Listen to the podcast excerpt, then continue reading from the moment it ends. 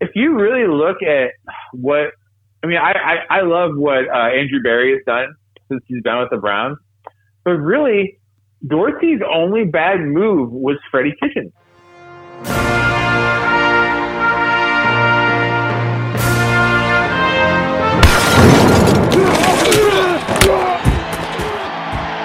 Welcome to the Married to Football podcast, the superfan take football today.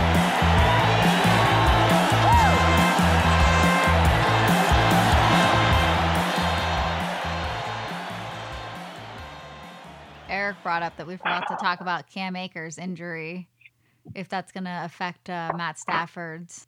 Uh, which, Wh- like, is it going to affect those win totals that we came up with, Yeah. and whether or not he gets more than than Jared Goff? Yeah. Uh, Um, I would say no to that. I still think he gets more than Jared Goff. Okay.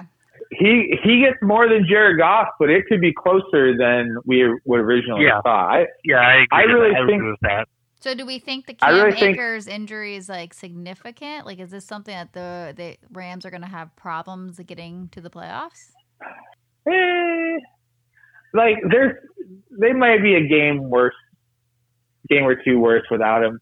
They could still find someone to replace him, but uh, you know, and that's what that's what preseason and training camp is for. Find that next guy. Mm. Uh, there, there's always dudes that are are popping up out of nowhere and becoming household names at running back from this situation happening. Yeah. Uh, I believe I believe that's how isn't that how Phillip Lindsay uh, kind of came to be? Like he just kind of came out of nowhere Yeah. up the the Denver depth chart, right? yeah. Yeah, Um, and there's there's other. Uh, no, I- I'm trying. I'm struggling a little bit off the top of my head. There's other running backs that just kind of appeared out of nowhere and become, you know, Pro Bowl and better back. So, but at the same time, Cam Akers was really coming on at the end of last year and in the playoffs, and I looked at him as a bright spot on the team. I was thinking, you know, this this is something. This is an outlet. This is something that Stafford can lean on, so he doesn't have to do it all himself. You know, and, and if they can find that guy, I think they're okay. But you know, it definitely hurts. It's, you, they don't, you know, he Cam Akers just looked so good at the end of uh last year. Yeah. I yeah, just it's a tough break for Yeah. sure. Do you guys think that Cam Akers uh was a top ten running back? I don't think so. no. But do you think he's a top fifteen running back? Do you, so is he in that close to top ten tier? Hmm. Because if he's if, if he's not top fifteen or sixteen or whatever, then I really don't think it's it's that big a deal for the Rams. Now that I think about it, if you look at it in like a wins above replacement way, which I know is kind of baseball-y, but I'm just thinking like the running back position has been devalued. Like the the rules of the game have changed. So my initial reaction was, oh no, they lost Cam Akers. Like, oh, there there goes their playoff chances. But as I, as you know, time has gone on and you know training camps have started, and we really started looking at talent. For for me, like looking at Madden ratings and shit, um, really makes me wonder, you know, how Yeah. big of a difference it'll be. Well, you know, another thing that makes that difficult to gauge is the fact that so many teams have gone to the the more platoon running back styles where they're they're they've got a primary running back, but it's really a group of two. Um, you know, not everybody's running that at this point, but it's so more so much more prevalent than it used to be that it makes it hard to assess exactly uh, you know what the rankings are for those backs and what and what uh, what the importance is of, of losing a guy like Akers. I mean, him with Darrell Hit, um, Henderson was a good combo. yeah. Now you're going to be expecting a lot more out of Henderson than anyone else you might pick up.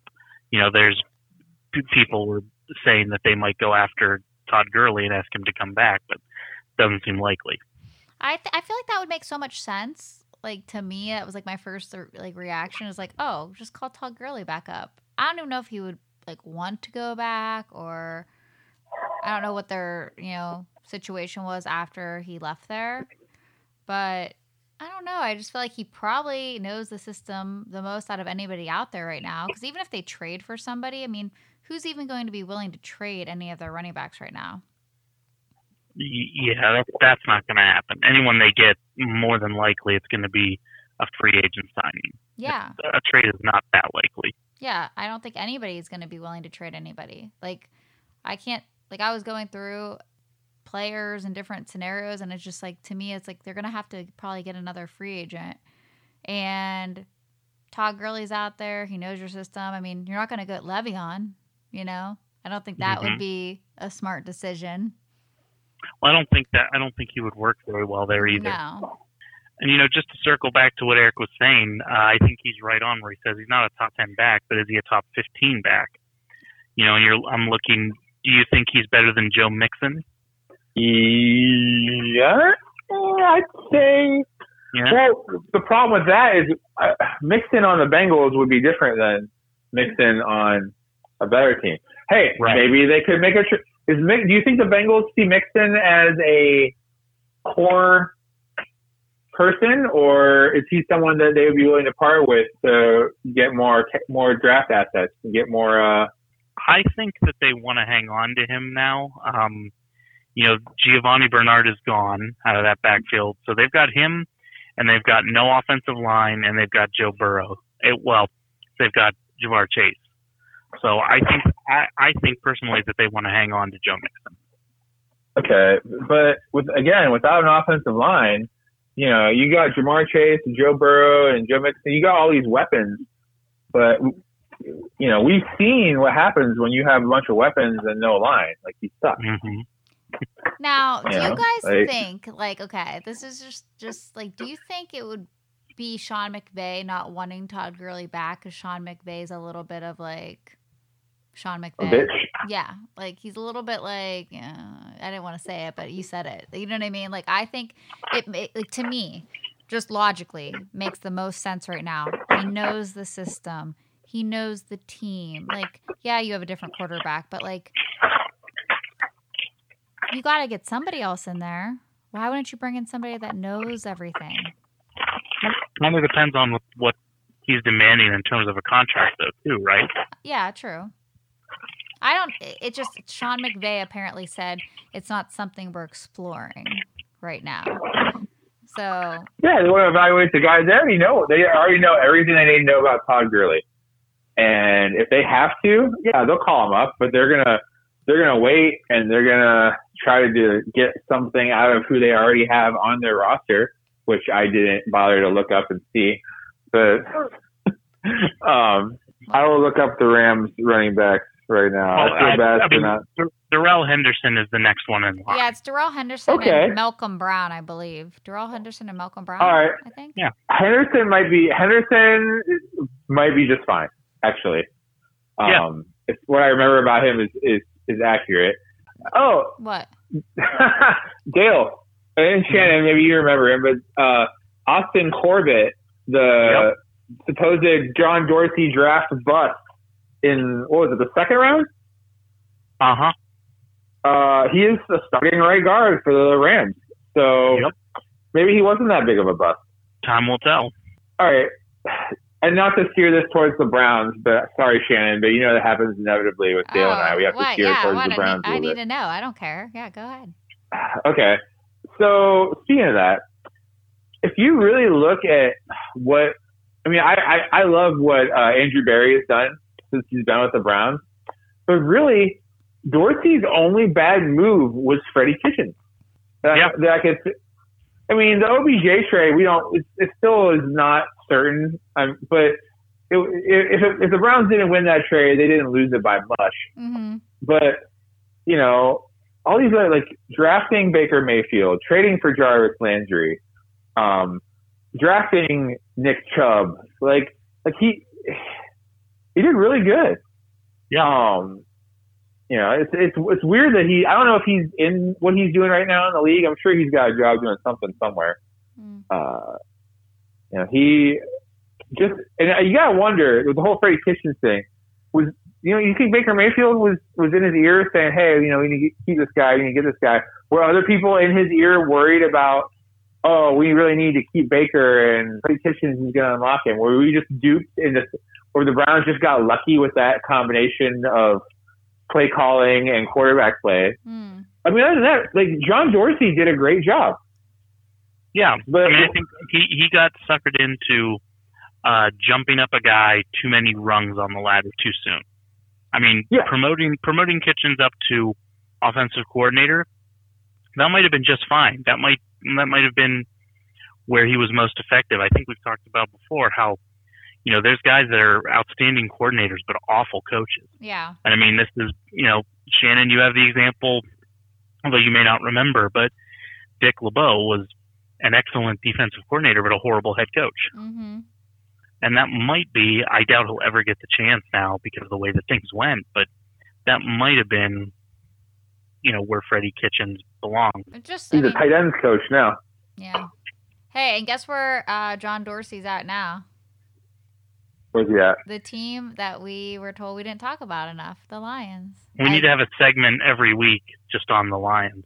Yeah, every week we can have a segment on the Lions. It just sucks that his. I mean, he was at the Browns for what two years, Dorsey? Um, More than that, three, Three. like or two and a half or so. okay. maybe three seasons.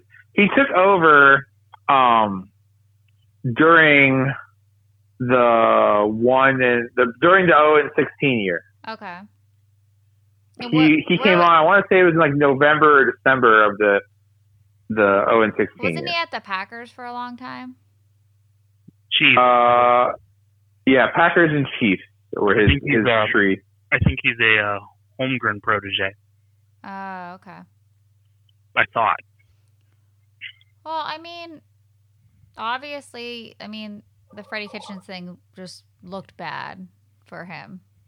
I'm sure. I'm sure at one point I was hopeful for Freddie Kitchens, but it seems like an awful lot of awful big move to go from being a position coach to being a head coach and, hmm Seems in like a bad, than a season. bad move from the jump, really.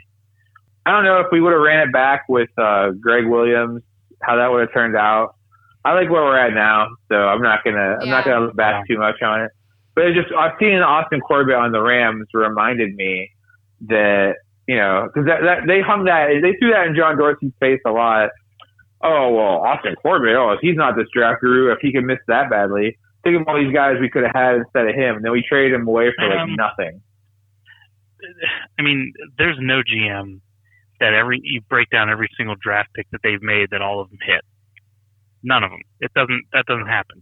I, I I think the Browns are set. Like I think I mean I think Stefanski's going to be there for a while. I think. I hope so. Yeah, I think you guys are both like, yeah, I, I want him. Hopefully he sticks. Well, I mean, you know, someone being there for a long time obviously means they've earned being there for a long time, and that usually means that the results have been good. Mm-hmm. And so I think, you know, in a general sense, that's what everybody wants. Yeah, yeah. See, if he brings home the Browns first Super Bowl, he'll he'll have a job for a while, Yeah, almost for life. for life. I think I think that would be like the biggest party atmosphere up in Cleveland if the Browns won the Super Bowl. Like I think I would just attend just because I think it would be like crazy. Like I think it would be the craziest thing. Might be enough that you might actually, you know, turn to change your allegiance again. No,